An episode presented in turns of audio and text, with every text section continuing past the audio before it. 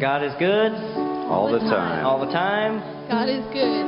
All right. God is good. All the time. He put a song of praise in this heart of mine. God is good. All the time. Through the darkest night. His light will shine. God is good. God is good all the time. God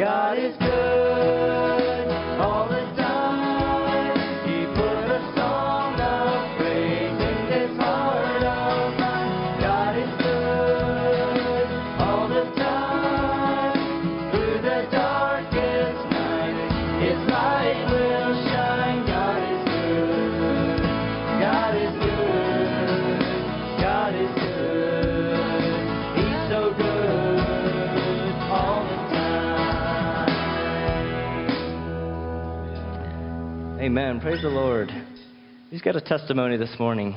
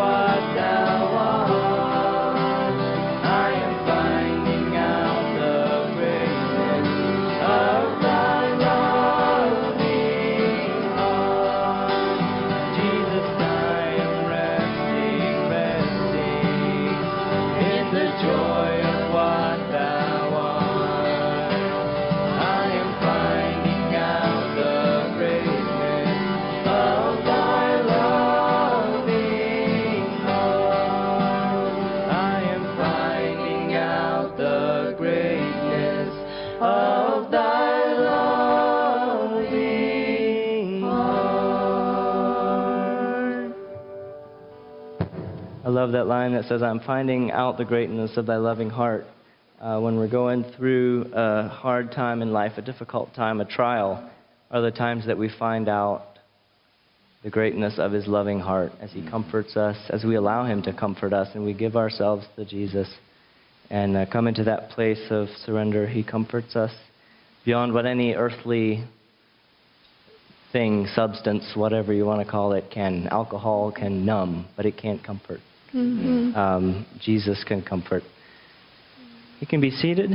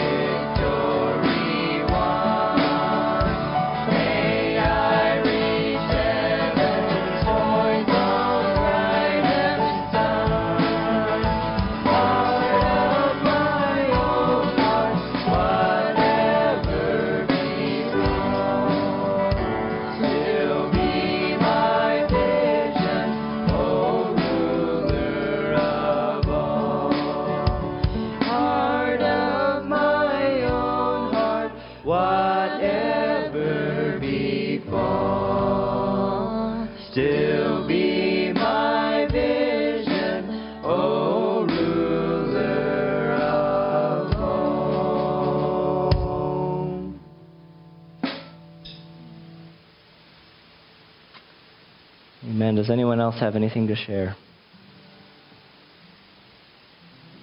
This next song, um, I just, I love it because I was thinking about, um, you know, when we all, when we get to heaven and we finally are there and um, worshiping around the throne, there's only going to be one person that we are going to be focused on, and that is Jesus. And I want that to be my only focus today, my whole life. Because when it's only Jesus, nothing else matters. It Doesn't matter if we go through really hard times or wonderful times. Are going to be times of blessing and sorrow, and times of losing, and times of gaining, and times of plenty, and times of of need.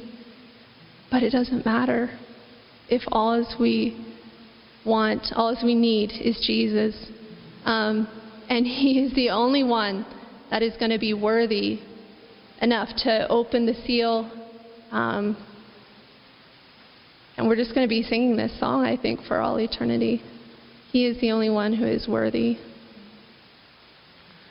Let's all rise to our feet if you're able.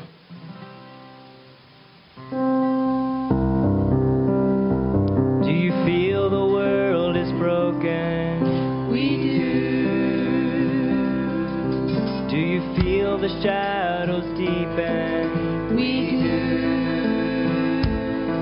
But do you know that all the dark won't stop the light from getting through? We do. Do you wish that you could see it all made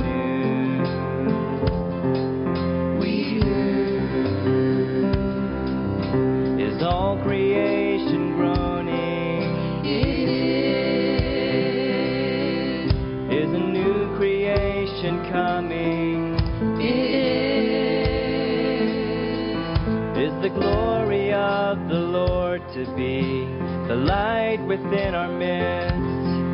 It is. Is it good that we remind ourselves of this? Is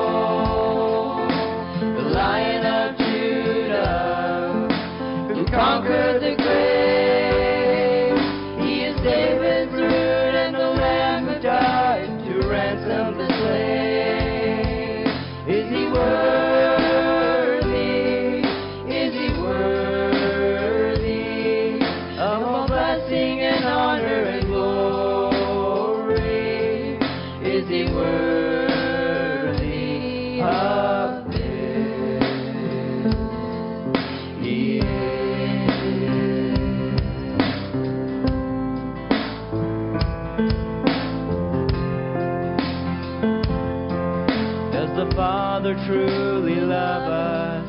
He does.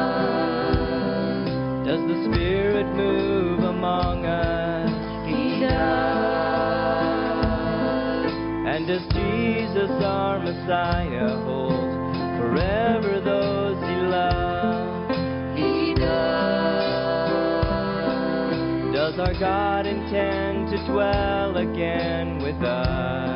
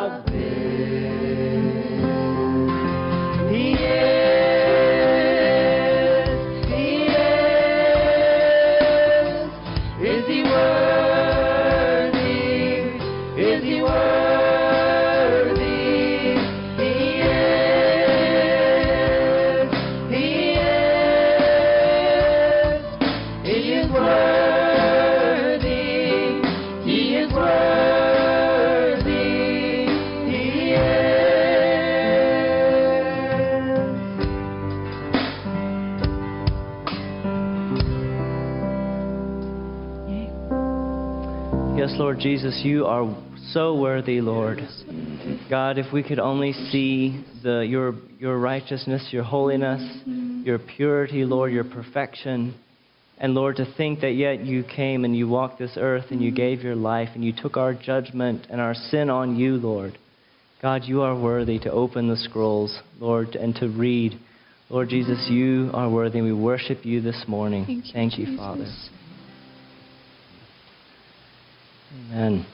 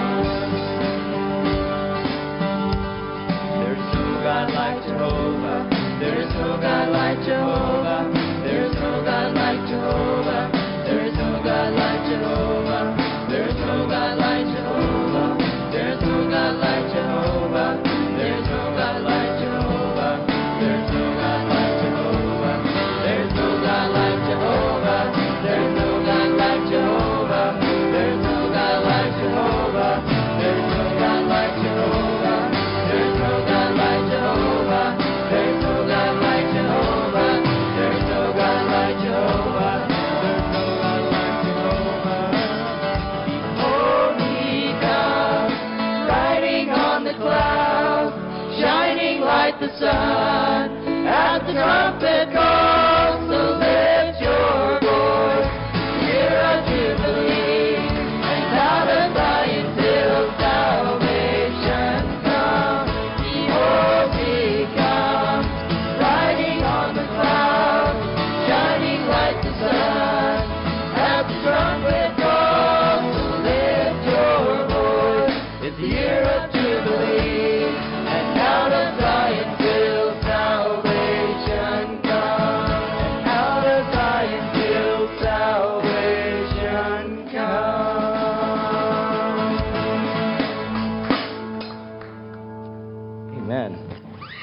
you can be seated.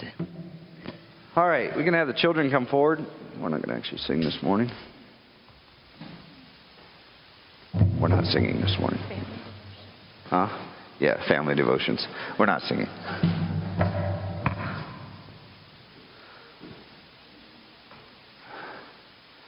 Yeah, Addie, I actually, thanks for staying up here. Brandon, I actually want you to, seeing as we got to have the drummer. Um, and I got to have my coffee. Thanks. Just hold him on a minute. Ah, okay. So we got all boys this morning. Where's Michael? Come on, Michael. So we got all boys this morning, and my wife had come up with this or she had thought of a children's lesson, and I was like, no, because there's no girls. And and so it didn't spark with what I wanted to do. What does the Bible do? Anybody think of a verse in the Bible that talks about a race?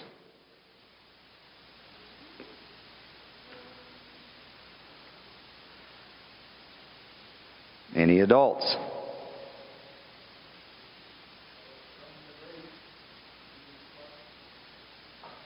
Hebrews 12, 1 through 3. Therefore, since we are surrounded by such a great cloud of witnesses, let us throw off everything that hinders and the sin that so easily entangles, and let us run with perseverance the race marked out for us, fixing our eyes on Jesus, the pioneer and the perfecter of faith. For what? Why are we running? For the joy set before him, well, that's not for us, but we're running to win. For the joy set before him, he endured the cross, scorning its shame, and sat down at the right hand of the throne of God. Consider him who endured such opposition from sinners, so that you will not grow weary and lose heart. Okay, so what we're going to do is, we're going to all line up out here, and we're going to run to that fence and back. All right? Okay, here we go.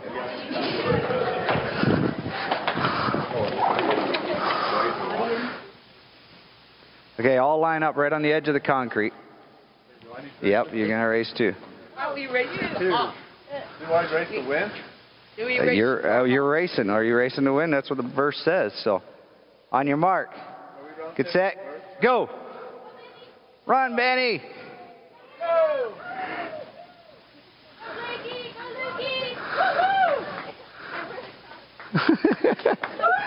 Come on, run. Run.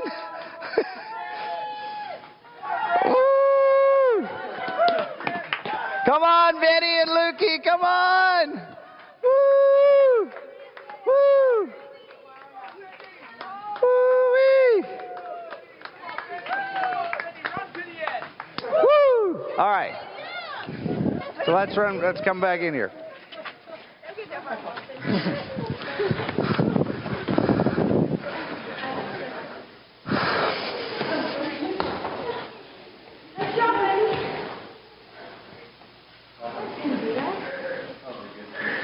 Okay. That was a good church service.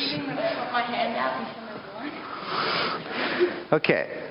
So, as what is it, what is a race representing? Okay. In our Christian life, in our Christian life, what is it representing? Okay. Strength. What's it? Does it represent anything to you when you think of your Christian life? What does it represent?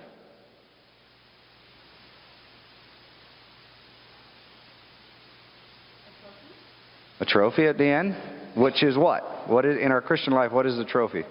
Heaven. Okay. Anything, anything else? Huh? Losing? Is there is there a loser? Is there a loser?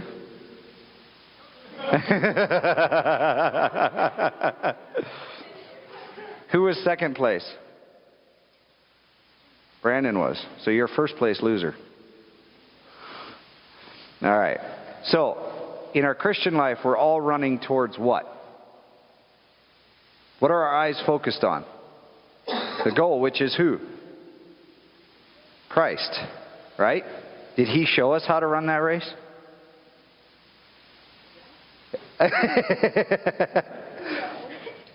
did, you, did Jesus come to earth? Did he run the race? How did he run it? The, right, the best way. Like we all can, we are all attaining to run it as Jesus did. But can we? Can we run it as Jesus did? Huh. I'm going to have to do more training around my house. Yes, we can. Through what? The power of the Holy Spirit helping us. Right? Through that, we can run the same race. Now, Brad, Brad's on a football team in flag football. It's more character building for dad than it is for son because his coach is all about everyone winning and everyone getting to play every position. And it doesn't matter if you win or score, it's only about everybody doing everything. And it's really hard for me because I try to win. And I, if you know me at all in sports, I am going to give it everything I got to win. And so watching this drives me crazy. But this is also what kind of started this thought process a little bit today. Is how we are all winners as we run the Christian life together as Christians. We're all winners if we succeed at what? Getting to that finish line, which is death in victory in Christ. And I hate the term, everybody's a winner. But in this, it's true. We're all winners. We're all winners in Christ. As we run a race, whether Addison comes in first or Blake or Benny comes in last, you all won. You all finished the race. Now, I want you guys to come out here. Uh, let me see. Just stand right there where you can see that screen. If you can stand right there, Addison, go ahead, Ethan. Go ahead and play that clip. I got two clips I want to show you, two illustrations.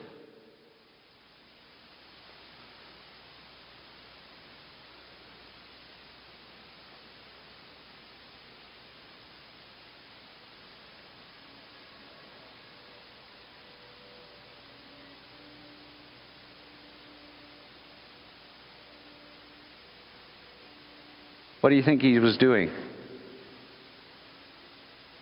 Painting? Painting. Well, no, but he was running a race, right? Looks like they're all running a race. But yes, I think he's pretty exhausted.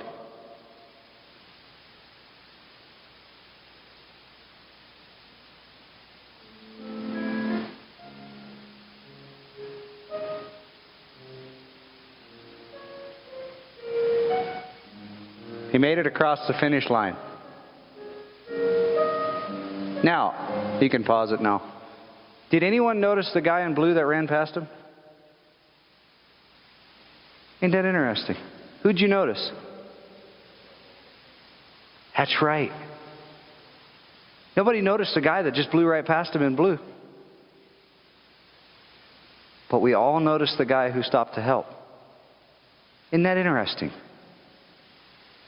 This is what we are as Christians. We are the assistance that we can give. It's not only about us running, but it's also about us helping others to win. See? You getting, getting my drift here now? You're starting to understand what I'm talking about? We're all winners. That guy in white that ran there and helped that guy is a bigger winner in my book than the guy in blue that blew right past. And in God's eyes, I believe he was a bigger winner too. See, this is the race we're winning, running it to win. Now, this just doesn't come with fainting. This next clip I want to show you brings a different aspect to this. And I hope each one of us can have the joy that this little boy has. And I'm not sure exactly how it 100% pertains, but it was too good a clip not to put in here. but it does pertain because God loves each one of us, and each one of us has our place in this race. Whether we see it or not, each one of us has our place in running the race for God. Whether we are super smart or kooky. No. Maybe we don't have as much. But does that mean that we're not important? Does our race not matter? No, it still matters. It still matters because we're doing it to the best of what God has given us to do it with. Go ahead and play the next one.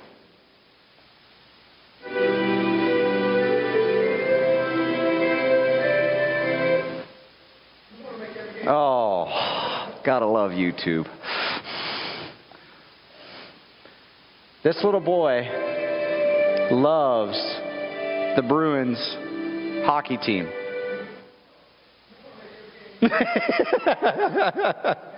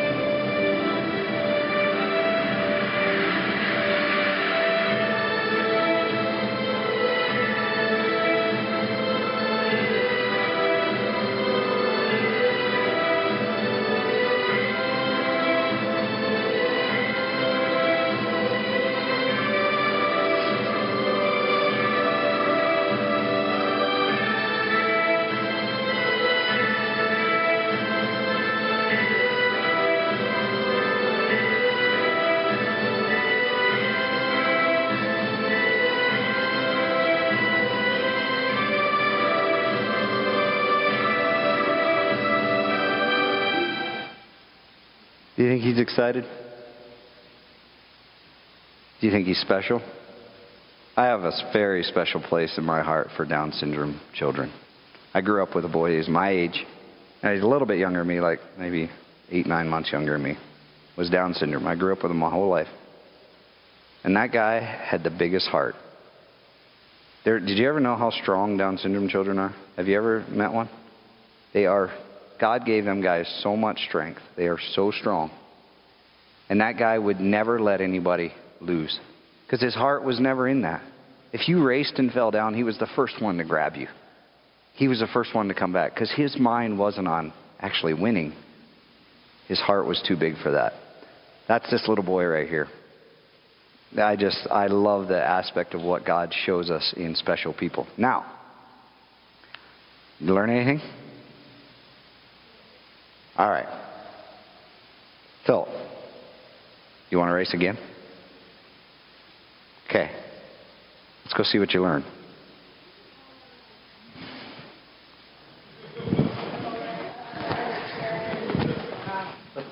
I want you to scoop up Benny and run with him. I want you to go and run with Lukey and encourage him the whole way fast and back and forth.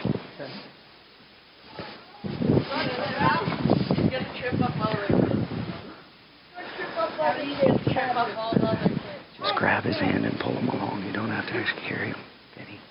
Just grab his hand. On your mark. Get set. Go! oh, Brandon. Brandon learned something. Look at that. He learned something. Okay, now I- Go, Brandon. Come on, Benny! Come on, Benny!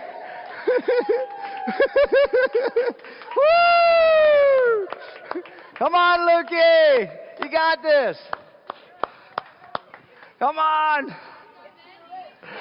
Come on! Woo!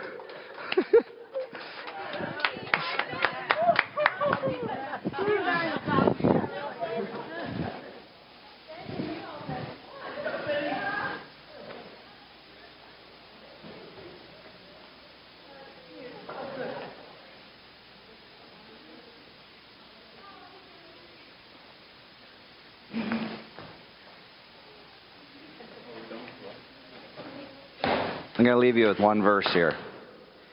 There's a verse in the Bible that also talks about bearing one another burden. Benny, did you do better in that race?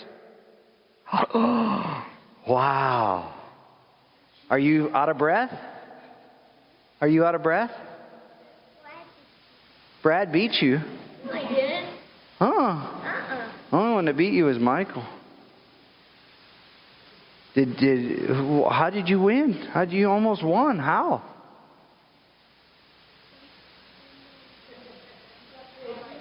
Oh, they carried you.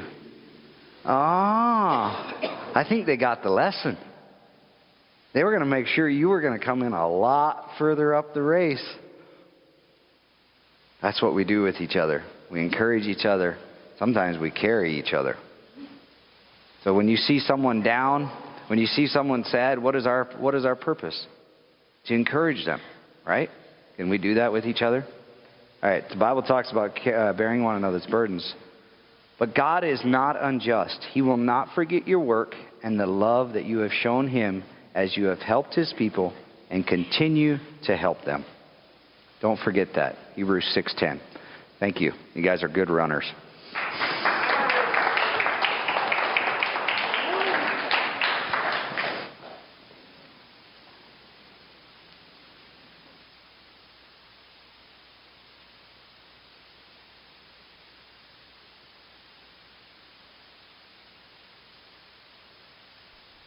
Well, a few weeks ago, back September 2nd, we found out that we were expecting a baby, which was exciting for a few weeks, and then something just didn't feel right, and we went and got an ultrasound finally, uh, beginning of October, and found out it was an ectopic pregnancy, and so they gave us, check one. Um, they gave us several options. Um, One was a drug called methotrexate, uh, which basically is a chemo type drug. Um, and they, they didn't find a heartbeat. It seemed like the we don't believe, and they don't believe there's a baby. The baby probably has passed away, um, and that's kind of a crazy thought that we have uh, someone who's with the Lord. Um, but anyways, it's been a, a rough few weeks, but um, there's still a massive tissue that, comparing the two ultrasounds that we've done, is still growing, and that can happen.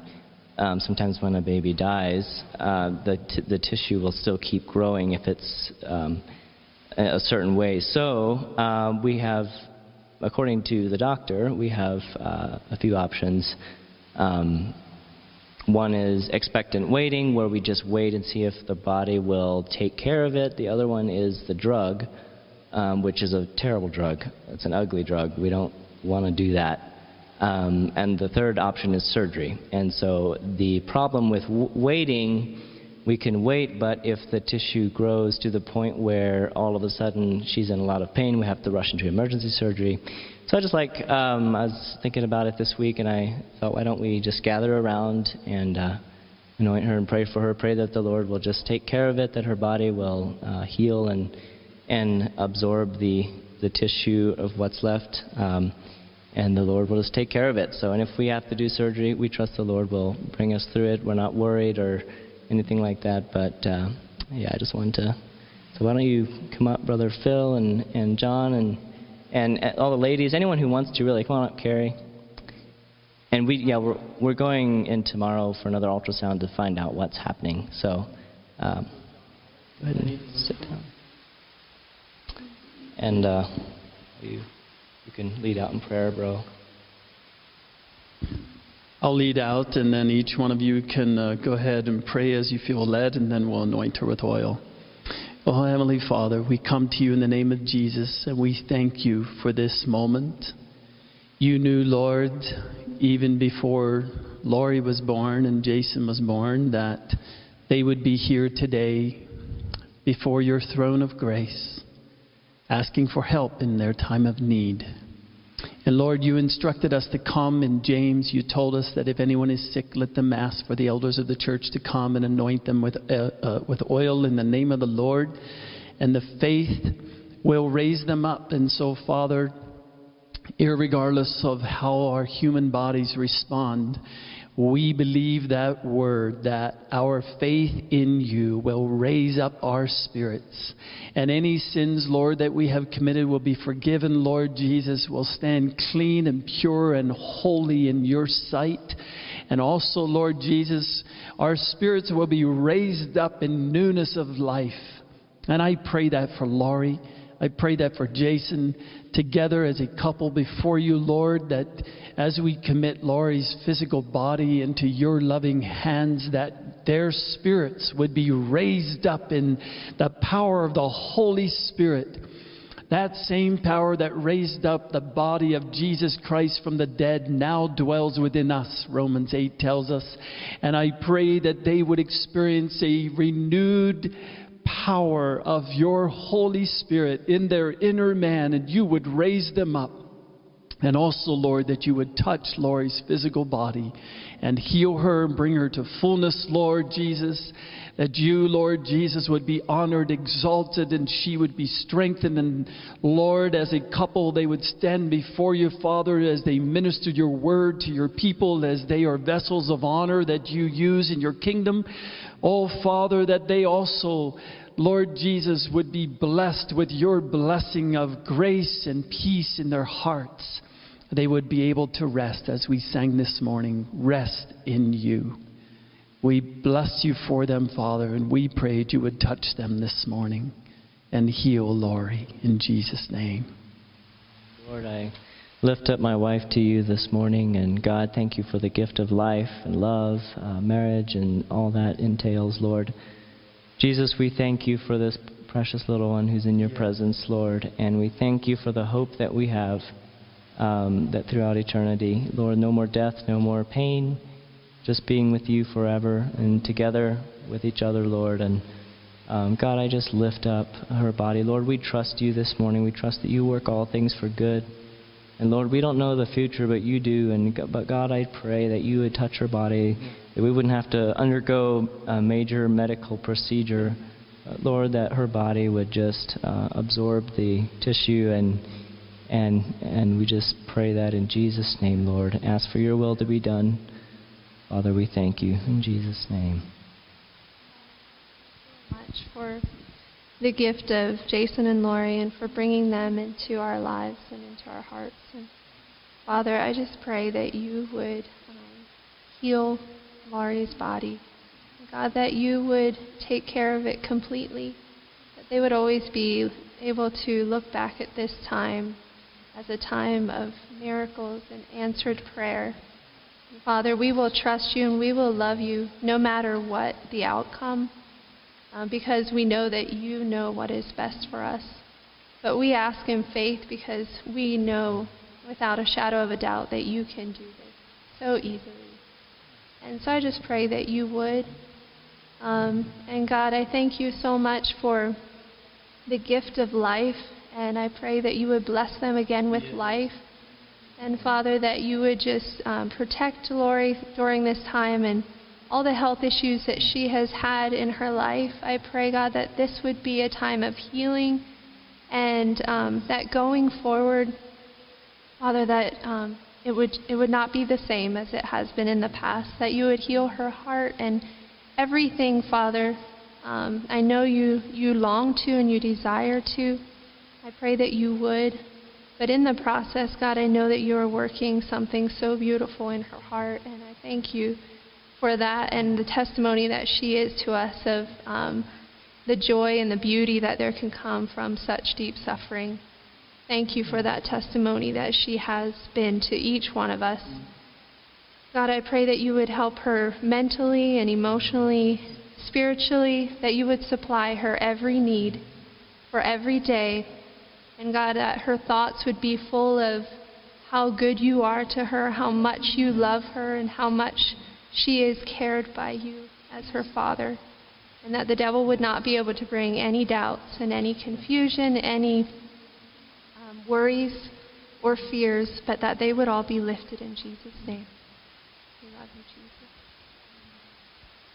Lord, thank you so much for Lori and Jay and the testimony of your love and grace and sustenance, Lord, and how that you have sustained them through this the last couple of weeks and just many decisions and uh, things that they are facing. Father, I know that you can um, show them a way forward, and I pray that you would do that. And Lord, most of all, we ask in faith that you would heal Lori and that her body could do naturally, Lord, what needs to be done, that she could stay um, in health and strength, Lord, and that you would continue to lift her up with your promises. Father, we know that you are a great Father and you do not let us wander alone, Lord, during these uh, difficult times. And I thank you for her husband that he's able to lift her up as well, and strengthen her in, your word when she, um, Father, Lord, is discerning your will, Lord, for her body. I just pray that you bless them today. Help them just to go forth in peace and um, they would just keep their anchor strong. In Jesus' name. So thank you for Lori, Jason, Lord. Thank you, Lord, for Lori's heart, Lord, she has to help women, Lord, with the Amen. sweet deliveries of babies in the past, Lord, and help many women. And now, Lord, we ask that you would help Lori, Lord. We know you're a heavenly Father that wants to do that, Lord. And we thank you, Lord. Where two or three are gathered together in your name, here you are in our midst, Lord. We're not here by ourselves. You're right here. We thank you. Now we ask, Lord, you would heal Lori, Lord, from all this, Lord, discouragement be, whatever sets in our heart. We just pray that your will would be done.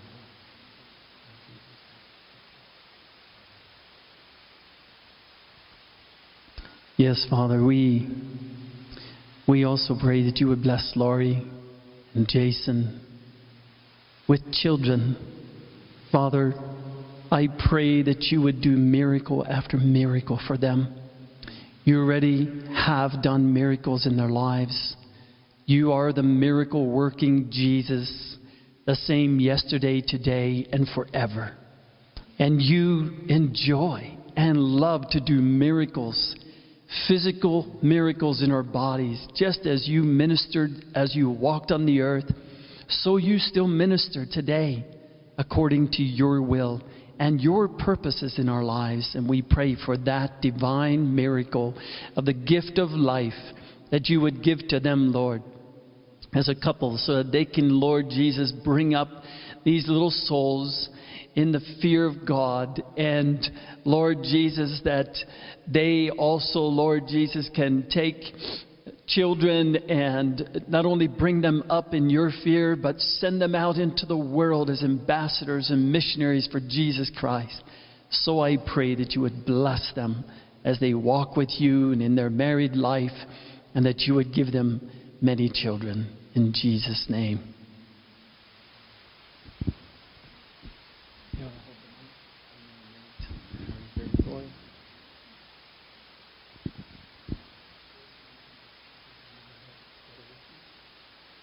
Lori, in the name of the Lord Jesus Christ, and in obedience to his word in James chapter 5. And in that faith, we anoint you with oil in the name of Jesus Christ. Be healed. And to God be the glory forever and ever. Amen.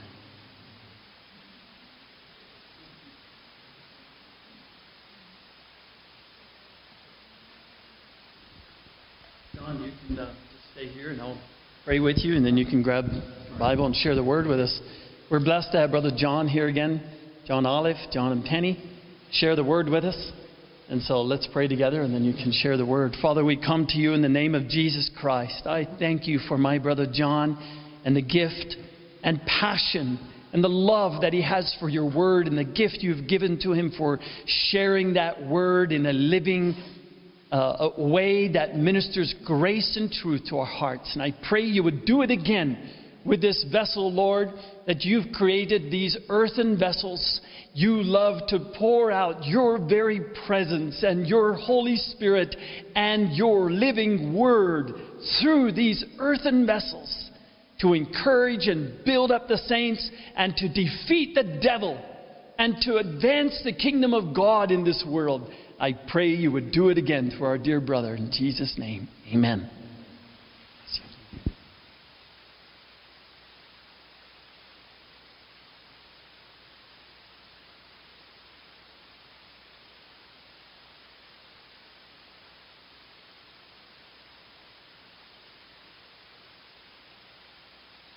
See, am I on now?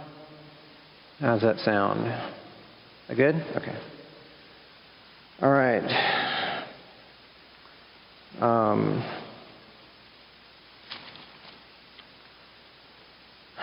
before I begin, I want to just recognize um, Mike and Tanya Wheeler.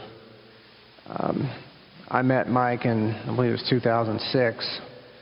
Um, I was a federal probation officer at the time in Cheyenne, and uh, Mike was one of the gentlemen who came through the system, and I wrote his pre-sentence report.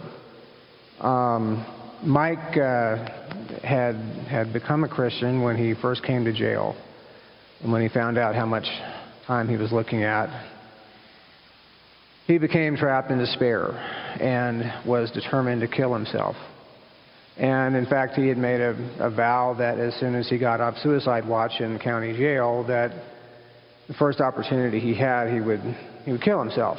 And the first opportunity he had to get out of uh, off suicide watch was to go to a phone interview with me. And during that interview, it became very clear through the Holy Spirit that I was to share my testimony with Mike about how I had overcome a lot of suicidal thoughts when I was a teenager and how the Lord has set me free from that. And I don't do that, especially not with people that I met, haven't met on. And here I was on the phone, but it was it was extremely clear that I was supposed to do that. And, and Mike uh, found hope through that conversation and uh, became a committed disciple like few I have seen. He uh, uh, was in prison, I believe, for six years. He led numerous Bible studies. He led many people to the, to the Lord while he was in prison. When he got out, he moved to Cheyenne. And we ministered together until he met his lovely wife, Tanya, who um, lives in the, the Front Range here. And they have been married now for how many years, Mike? Eight, eight years. Um, he's never relapsed. He's never lost his, his faith. He's never walked away from the Lord. He is, uh, he's, he's why we live as Christians, is to be able to reach and touch people like Mike. And I am so pleased to be able to call him my brother in Christ. And uh, so I just wanted to share a little bit of that background so you'll know who Mike Wheeler is. Um, all right, so the, uh, the title of this message, I, I've, I've been very amiss about not giving y'all titles for my messages. So this would be The Lamb of God in Genesis. Um, when, we, uh, when we look at um, John chapter 1 and the uh, statement that, that John makes when he sees Jesus for the first time, uh, he says, uh, Behold the Lamb of God who takes away the sin of the world. We all know, you know, the Lamb of God. We we read Revelation. We know what, you know, how pre- prevalent this is throughout the New Testament. So it's like, yeah, when the Lamb of God. But think about it from his perspective. Okay, you know, he didn't have the New Testament. All he had was the Old Testament. And he makes the statement, this is the Lamb of God. So, Lamb of God. Well, where would that come from in the Old Testament? Um, you could think about Exodus. You think about the Passover lamb and uh, all that that symbolizes. But no one would really think that the Passover lamb was, was a rehearsal for something. Uh, they would think of it as a celebration of their deliverance from Egypt, and they were looking backwards. So John says, the Lamb of God who takes away the sin of the world, making this weird reference to the Passover lamb. Okay, well, so let's think about Isaiah 53, where it talks about the suffering servant who uh, will be cut off for the sins of his people. Like a lamb, he's led to slaughter, he doesn't open his mouth. So maybe there's a little connection there, but still, that's kind of a reach.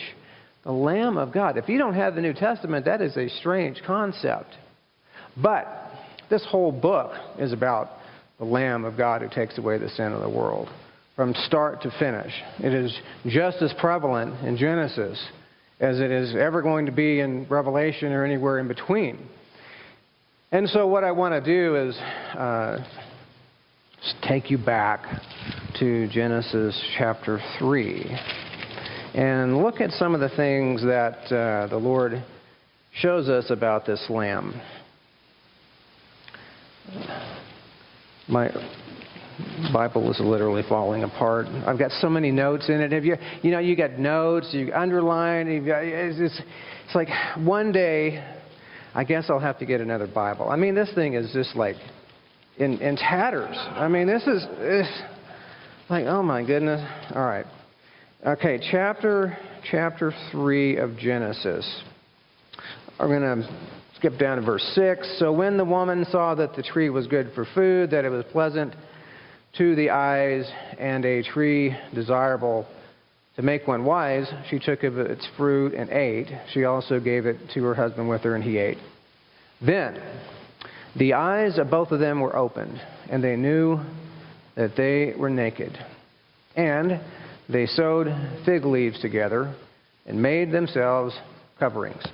So, the, the first time that humanity is awakened to the notion that they have a separation between them and God and they have this shame and sense of distance, what they do is what humans will always do.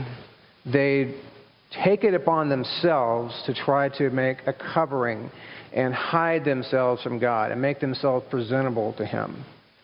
So, sewing together fig leaves is a picture of religious works. It is the um, the fig tree with leaves but no fruit that Jesus cursed in the Gospels. Uh, it is the all the efforts of man to hide himself from a holy God that are ineffective and can do nothing to bridge that separation that now exists. And so, right in this chapter, verse uh, 20 says, And Adam called his wife's name Eve because she was the mother of all living. Also, for Adam and his wife, the Lord God made tunics of skin and clothed them. That is an amazing verse right there. I don't know if it, it, it, I read this a long time before it dawned on me what that was all about. How do you make coats of skin? Any idea? Kill an animal? Yeah, you kill an animal. You kill an animal and you take its skin and you make, I mean, you, I guess you can still see them mink coats and coyote coats and whatever else you might have. But the animal has to die in order for its coat to be made from it. And so right here in the in the immediately after the fall of mankind, we see God take a step to sacrifice an innocent life and make a covering for sinful mankind. And this is maybe not the first picture of the, of the cross in, in Genesis 3, but it's, it's certainly a very startling one. And the first reference to sacrifice, an innocent sacrifice on behalf of man. That, um, that animal is not identified. Um, it, it probably wasn't a lamb. I'll, I'll digress a little bit here just to help, help uh, flesh this out a little bit. But so when, when God made the animals, and, and let, let's look at Adam and Eve. Did he make infants? Were they infants? No. They were, they were both mature, fully equipped, functioning adults who could have children, right? And when, when God made all the other animals, that's how he would have done that too. He would have made fully adult animals capable of breeding and producing after their own kind, which was the universal requirement for everything God created that was living, was to be fruitful and multiply. So um, we know that uh, the, the fall of man could not have happened very long after creation. And there's a, there's a really strong scientific case for that because Think about this. Adam and Eve had no curse, they didn't have any problems with their body, unlike some people do today. We didn't have any genetic uh, problems. And they were told to be fruitful and multiply. So, in the normal course of events, they would have gotten pregnant pretty quickly, within weeks, maybe a couple months. And yet, we know that Eve never conceived a child prior to the fall. Because there was never a, a, child conceived or born that did not have a sin nature. And we're told that she conceived after the fall. So it had to have been very quick. Therefore, if this had been a sheep, there would have been no lambs yet to have to sacrifice. But as soon as the opportunity comes up where there is a lamb, that is the first sacrifice we see that is named in chapter 4 of, uh, of Genesis. Uh, picking up in verse 1. Now Adam knew Eve, his wife, and she conceived and bore Cain, and said, I have acquired a man from the Lord. Then she bore again, this time his brother Abel. Now, Abel was a keeper of sheep, but Cain was a tiller of the ground. And in the process of time, it came to pass that Cain brought an offering of the fruit of the ground to the Lord. Abel also brought the firstborn of his flock and of their fat. And the Lord respected Abel and his offering, But he did not respect Cain and his offering, and Cain was very angry, and his countenance fell. And we know what happened. Uh, Cain eventually killed him. So the, the first time we see a man bring a sacrifice to God, it is a lamb. And it sets the pattern thereafter throughout Scripture of how God is satisfied. He wants a lamb, and that's because that's the whole theme of this book is, is that lamb. That is the central uh, character uh, in the Bible.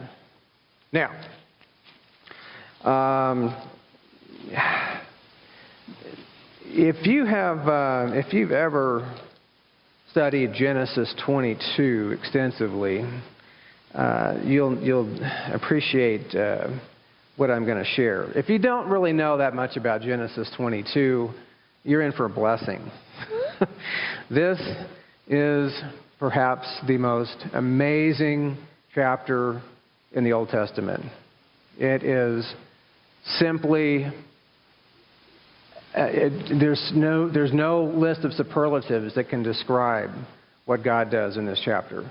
It's baffled theologians because they don't understand what uh, what's going on.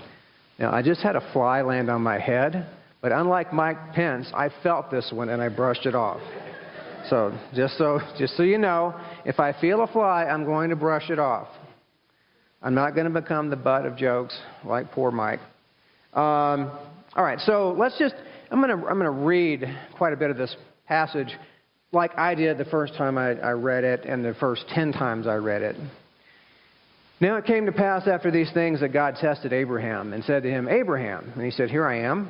And he said, Take now your son, your only son Isaac, whom you love, and go to the land of Moriah and offer him there as a burnt offering on one of the mountains of which I shall tell you. So Abraham rose early in the morning and saddled his donkey and took two of his young men with him and Isaac his son, and he split the wood for the burnt offering and arose and went to the place of which God had told him. Then on the third day, Abraham lifted his eyes and saw the place afar off. And Abraham said to his young men, Stay here with the donkey. The lad and I will go yonder and worship, and we will come back to you. So Abraham took the wood of the burnt offering and laid it on Isaac his son. And he took the fire in his hand and a knife, and the two of them went together. But Isaac uh, spoke to Abraham, his father, and said, My father. And he said, Here I am, my son. And he said, Look, the fire and the wood, but where is the lamb for burnt offering? And Abraham said, My son, God will provide for himself the lamb for a burnt offering. So the two of them went together. Then they came to the place of which God had told him, and Abraham built an altar there and placed the wood in order, and he bound Isaac his son and laid him on the altar upon the wood. And Abraham stretched out his hand and took the knife to slay his son. But the angel of the Lord called to him from heaven and said, Abraham, Abraham. So he said, Here I am. And he said, Do not lay your hand on the lad or do anything to him, for now I know that you fear God, since you have not withheld your son, your only son, from me. Then Abraham lifted his eyes and looked, and there behind him was a ram caught in a thicket by its horns. So Abraham went and took the ram and offered it up for a burnt offering instead of his son. And Abraham called the name of the place the Lord will provide, as it is said to this day, In the mount of the Lord it shall be provided. And then there is a blessing that follows as a result of Abraham's obedience, uh, concluding in verse 18 with this verse In your seed all the nations of the earth shall be blessed, because you have obeyed my voice. And if we know anything about Galatians, we know that that is a reference uh, not to Abraham's physical descendants, but that is a reference directly to the Lord Jesus Christ. Uh, that is um, that's that was the, the gospel message. So um, I don't know exactly when it was. It, it's been a number of years when God began to open my eyes about this chapter. But the more that He has, the, the richer and deeper this gets uh, almost with every reading. So I think maybe the first thing that occurred to me one time as I was reading this was that um, I, I, I don't know why, but I looked up the, the Greek, the, the Hebrew words for lamb and ram. Okay, so lamb is is say, S E H, if you were going to spell it in English, and ram is ayil, A Y I L. And they're completely different words. They have completely different meanings. And so it's like, because I always think, and you know, that, oh yeah, yeah. So he didn't want Isaac to be sacrificed, and so he provided the lamb, which was this ram over here in the thicket. It's like, no, that's not right. That's not, that's not what this passage is talking about. The ram was not a lamb. The lamb is different than a ram. The ram was already provided, he was already sacrificed in place of Isaac. But look at the tense here. Uh, verse 14 And Abraham called the name of the place, The Lord will provide, as it is said to this day. In the mount of the Lord it shall be provided. It's future tense. It's talking about a time in the future when the lamb will be provided. It hasn't already been provided. The ram is not the lamb. That was the like the I think the first breakthrough I had. It's like, oh, there's something going on here. There's something really interesting about this passage. And then I ran across another piece of the puzzle. This is how the Lord opens up Scripture to you. You know, you read a passage maybe a hundred times, and all of a sudden something clicks, and He gives you an insight, and it begins to build and build until you are just engulfed in this search to find out what the Lord has hidden here. So, Moriah, Moriah, what's what's you know Mount Moriah? I was like, I don't know where Mount Moriah is. I can I can tell you well, you know where. Uh, uh, Long's Peak is. I, you know, I can point that out from the interstate. But Mount Moriah? Okay, so I did some research. Christians, Jews, everybody agrees where Mount Moriah is. It is this, and I've highlighted in yellow, this long, oh, ridge, for lack of a better word. It's not like a mountain peak, it's a long ridge. And it has little swales and it's got little peaks. And one of those peaks right here in the middle is where the temple is of Jerusalem. Uh, so that was like the middle peak. And then there's a little valley right here as it slopes off to the northwest. This is north. And there's a little valley right there, and then it goes up to actually the highest part of Mount Moriah, which is a little knoll that uh, we know as Golgotha. And this is the old wall of Jerusalem right here, and you can see that that Golgotha is just outside the wall. And so if you're thinking about how the animal had to be put outside the camp and suffer, and then that triggers Hebrew 13, where we have to go outside the camp to follow Christ, we can begin to get an idea of, of what Mount Moriah is. So, so God sends Abraham to Mount Moriah, and he sends him to a particular point on Mount Moriah that he can see a long ways off. So the, if you look at a long ridge, the, the part that's easiest to see is the tallest part. That's the part that jumps out at you. You know, when you look at Long's Peak, you don't look at some little sub peak, you look at the tallest part. And so it's like, okay, wait a minute. So this is, this is um, providing a lamb in the future at the same place where Jesus is going to be sacrificed. That's got to be a coincidence, right? I mean, it's just a coincidence.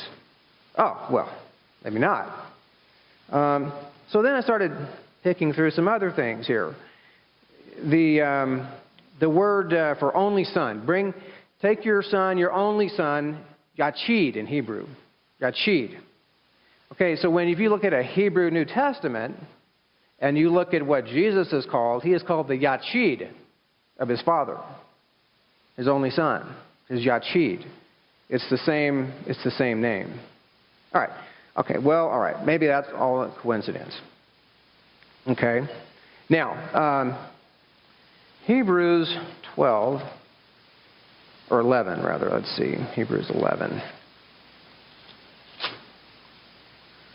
Tells us something about Abraham. now, you got to remember this. Abraham had already been he had already been told that he was going to have descendants, many descendants through Isaac. Already been told that by the time Genesis 22 rolls around. He has a promise from God that Isaac is going to have children. Okay? Now, he is told, I want you to go sacrifice your son, Isaac. How would you reconcile those in your mind? Well, I'll tell you what Abraham did, because it's written down in Hebrews 11. That's how I know. Uh, verse 17 By faith, Abraham, when he was tested, offered up Isaac, and he who had received the promises offered up his only begotten son, of whom it was said, In Isaac your seed shall be called, concluding that God was able to raise him up even from the dead, from which he also received him in a figurative sense.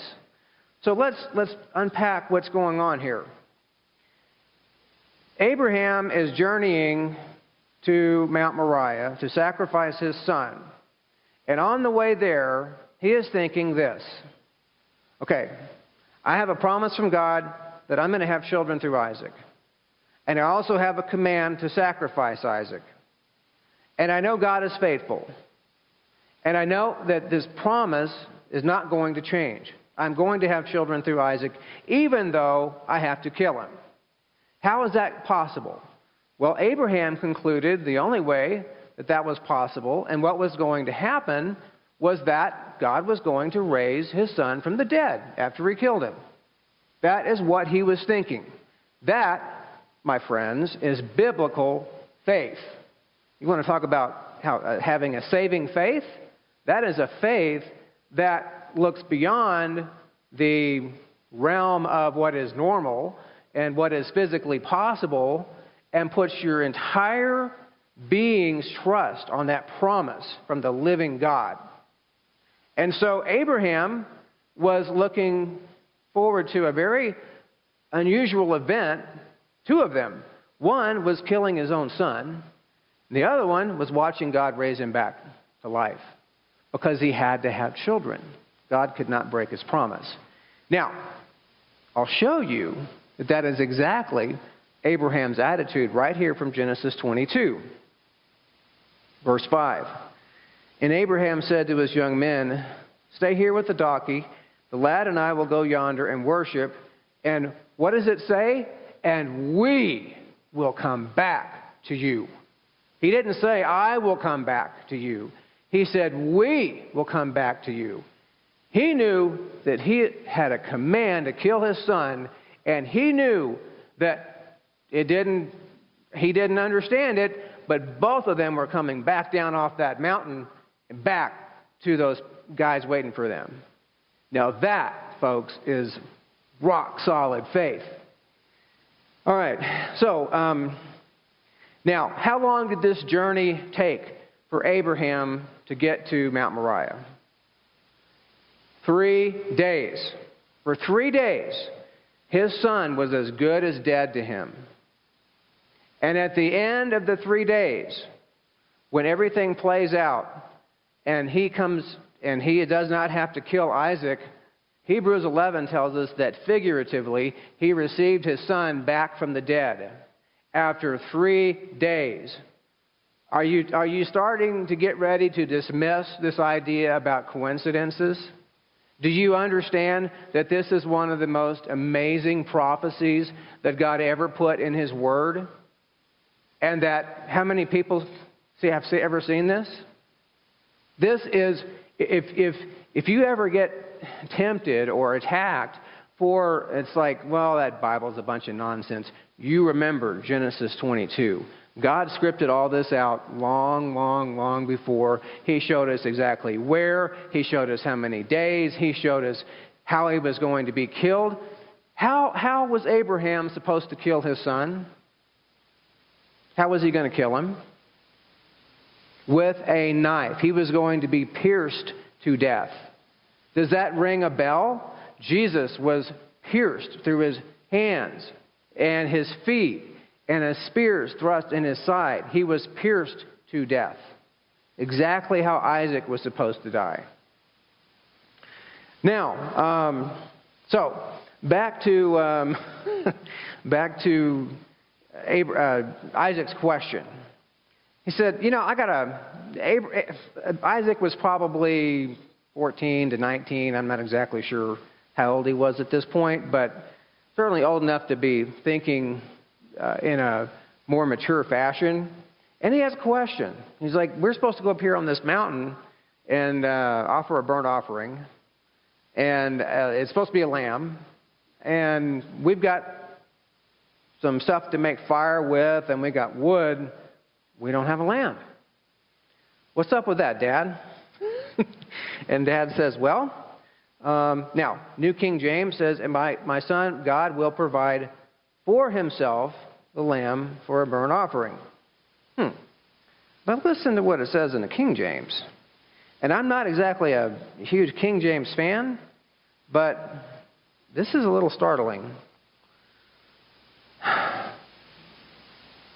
And it says, Where is the lamb for a burnt offering? And Abraham said, verse 8, My son, God will provide himself a lamb for a burnt offering. So they went both of them together. God will provide himself a lamb for a burnt offering. And the uh, Geneva Bible, which actually preceded the King James by at least uh, 100 years, uh, close to it, 60 years, uh, says pretty much the same thing. And so when you look at the Hebrew and try to study that out, there's kind of a confusing aspect to it. But you could say, especially from the King James, that God will provide himself a lamb for the burnt offering. Or if you think about that, God, God is saying, I will be the lamb. And that is exactly what happened.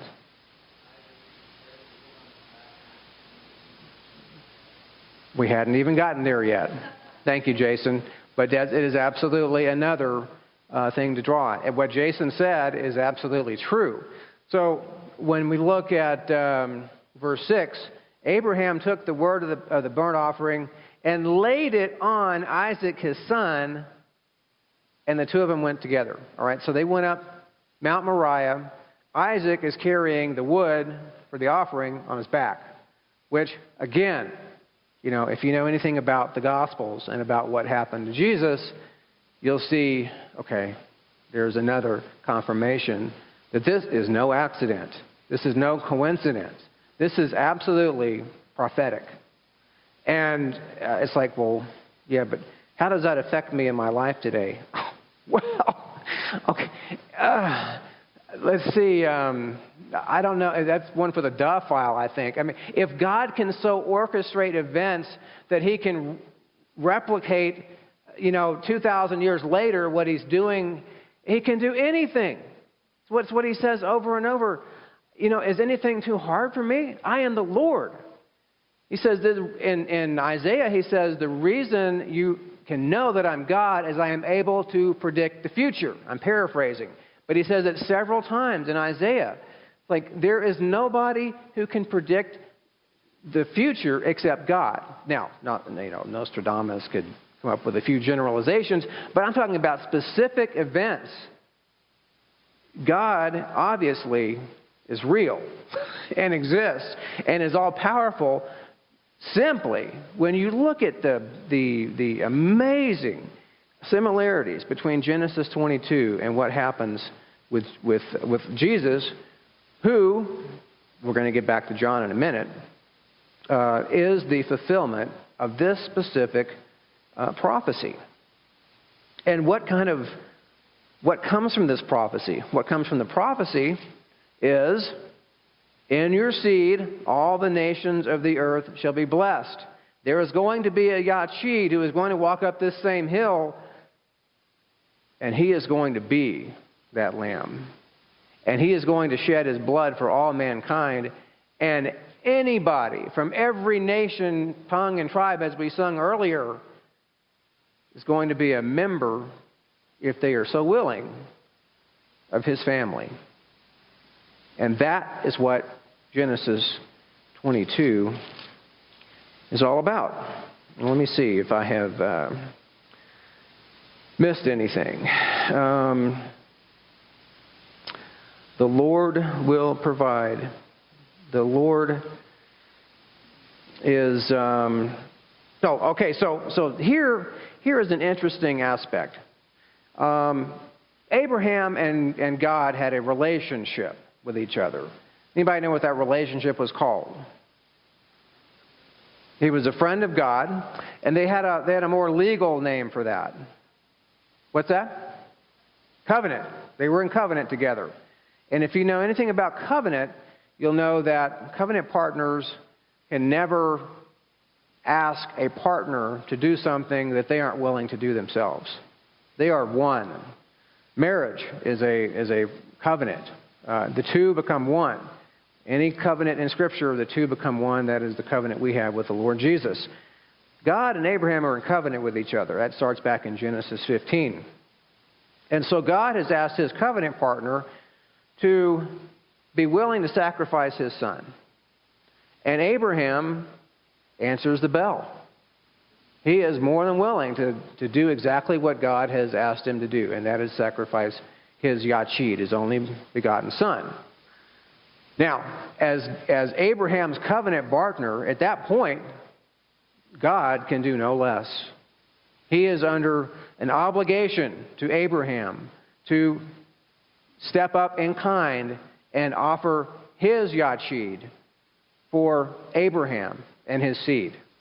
And so there is a, there's a lot of, of majestic power in Genesis 22 that um, is so deep and rich that uh, you, could, you could spend uh, months, years uh, studying and appreciating the depths of the love that is in here of Abraham for God and of God for mankind.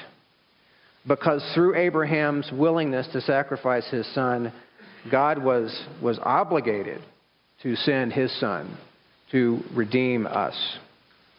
It is a powerful, powerful message. And so, when we get back to John,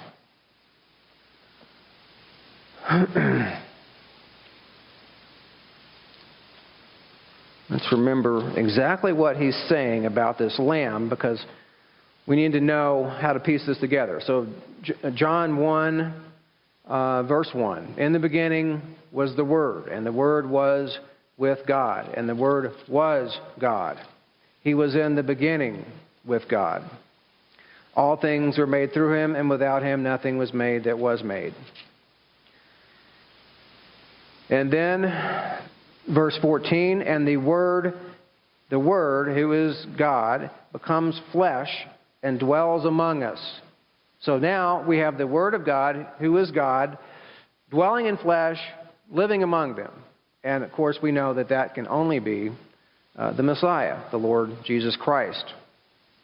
And then, verse 29, the next day, John saw Jesus coming toward him and said, Behold, the Lamb of God who takes away the sin of the world.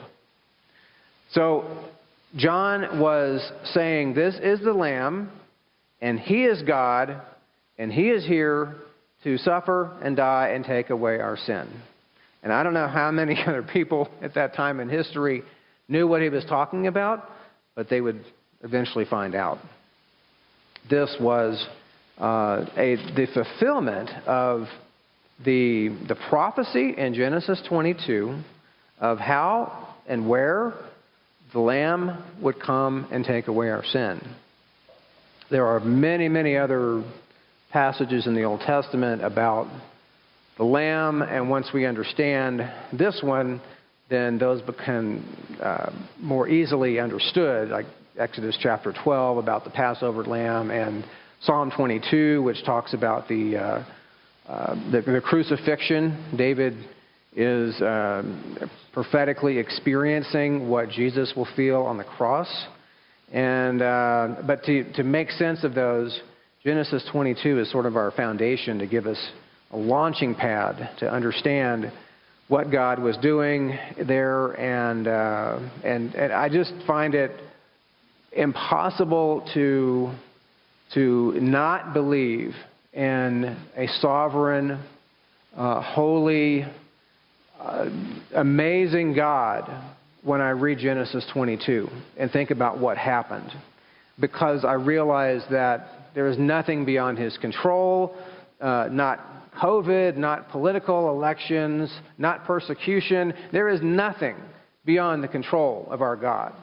He is, is mighty and he is in power, and nothing escapes his notice, and he does all things well. And, uh, and so I just want to leave you with that encouragement that uh, if you're ever struggling with your faith, you know, which we get attacked from that from time to time, go back and read Genesis 22 and remember no, my God is real. My God is on the throne. He has a plan, and He is my defender. And I love Him, and He loves me. And that is what I want to leave you with today. Thank you.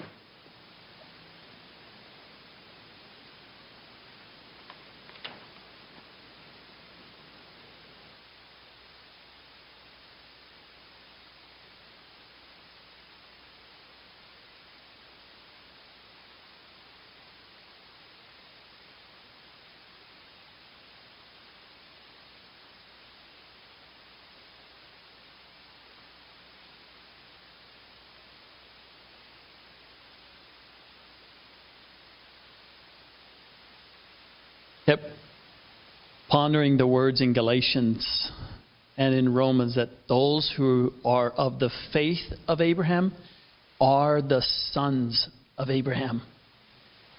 And to have that same relationship with God that Abraham did is now offered to you and me. In James, he tells us that he was called the friend of God because of his faith. And now, every one of us who also believe God become God's friends.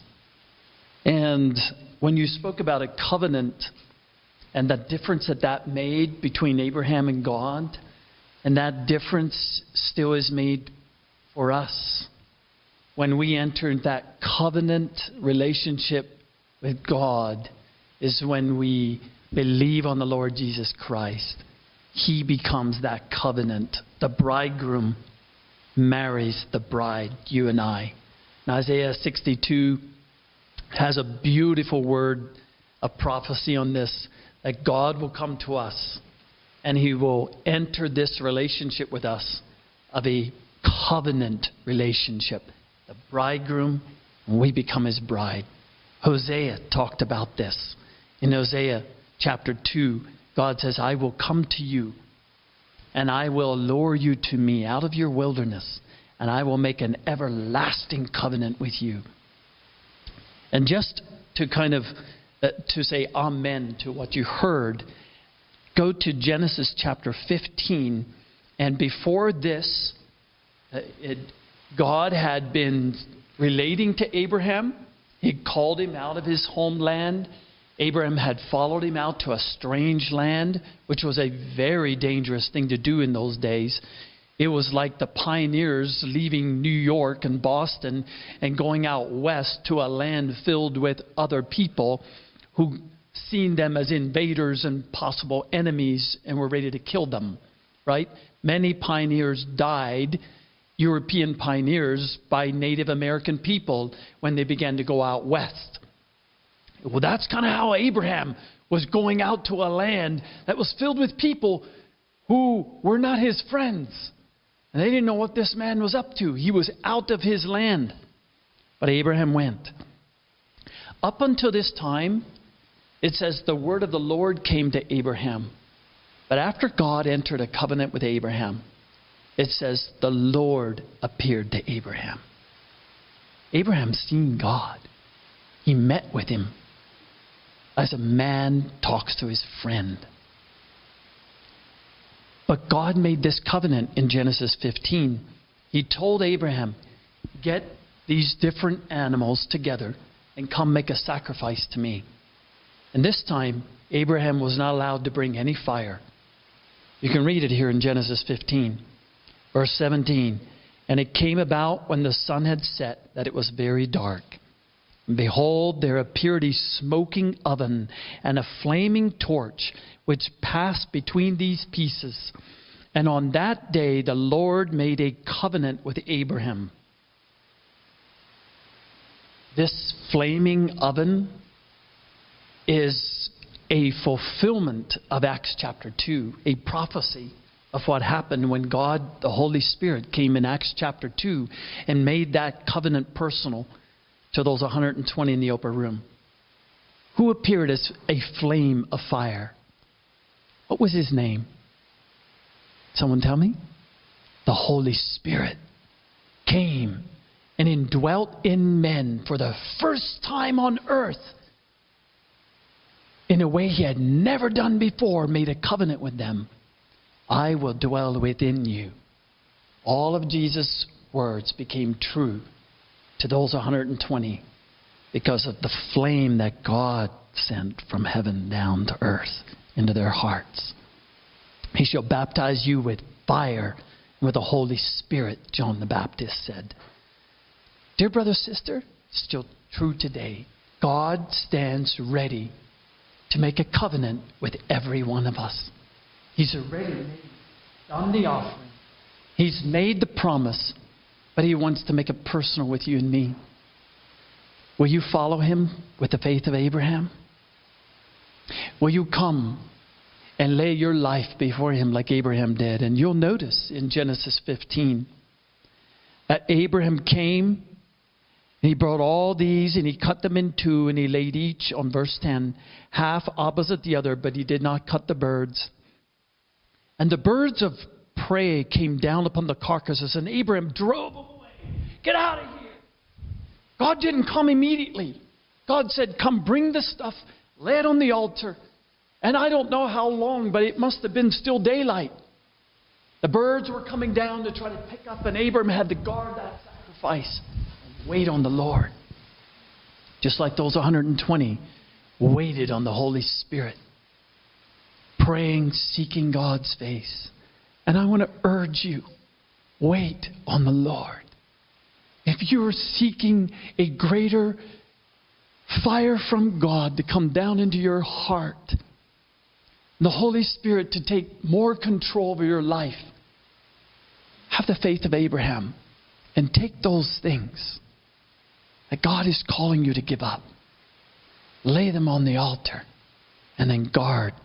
The birds of the prey will come and try to take them away. Satan will come and try to say, It doesn't matter. Ah, it doesn't matter. It's just a little thing. Who cares?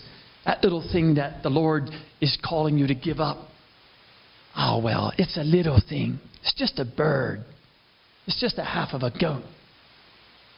Abraham guarded it because he was vigilant about what he had given to the Lord, God came with fire and made a covenant. And he's waiting to do that with each one of you, coming with the Holy Spirit, making that promise personal. The promise that Jesus promised I will send the Holy Spirit to you. I, I was just listening this morning, and that's why my heart was just filled with these words to share with you. I was listening this morning to Brother Dan Shetler share a word at Beaver Springs.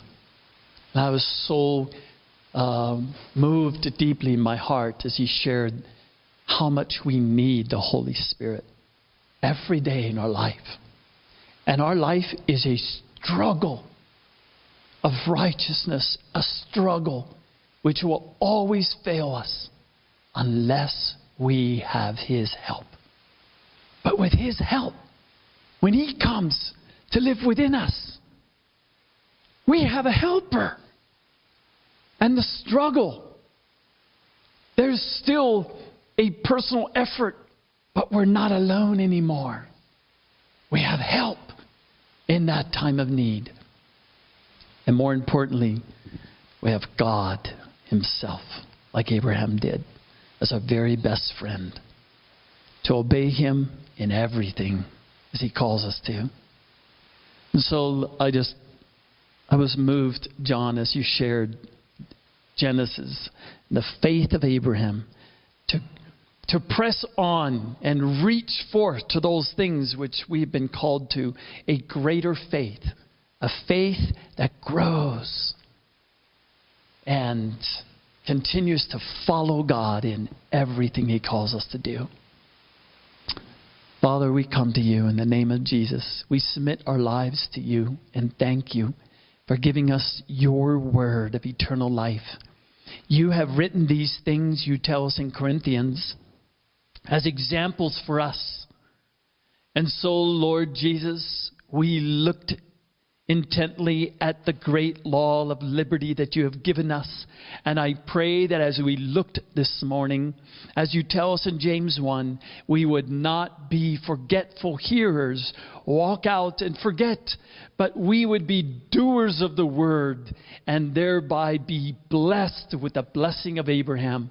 Because he was not just a hearer, he was a doer. This man was blessed in his deed, and you promised that same blessing of your promise, your covenant to each one of us, if we are doers of the word not hearers only. So give us the strength and thank you for sending the Helper, the Holy Spirit, who has not left us as orphans, as just children without a father, but you, you have come not only to forgive our sins, but to help us live this life as Carrie so beautifully portrayed, portrayed to us. We have a helper to run this race and to win. And you have called all of us in our own way to run this race and run it to win.